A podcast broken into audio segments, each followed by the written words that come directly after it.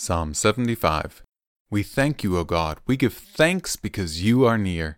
People everywhere tell of your wonderful deeds.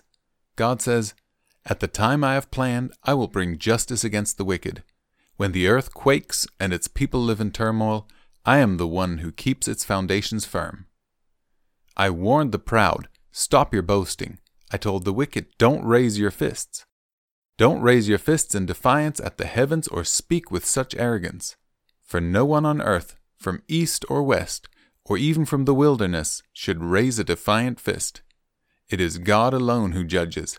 He decides who will rise and who will fall. For the Lord holds a cup in his hand that is full of foaming wine mixed with spices. He pours out the wine in judgment, and all the wicked must drink it, draining it to the dregs. But as for me, I will always proclaim what God has done. I will sing praises to the God of Jacob. For God says, I will break the strength of the wicked, but I will increase the power of the godly.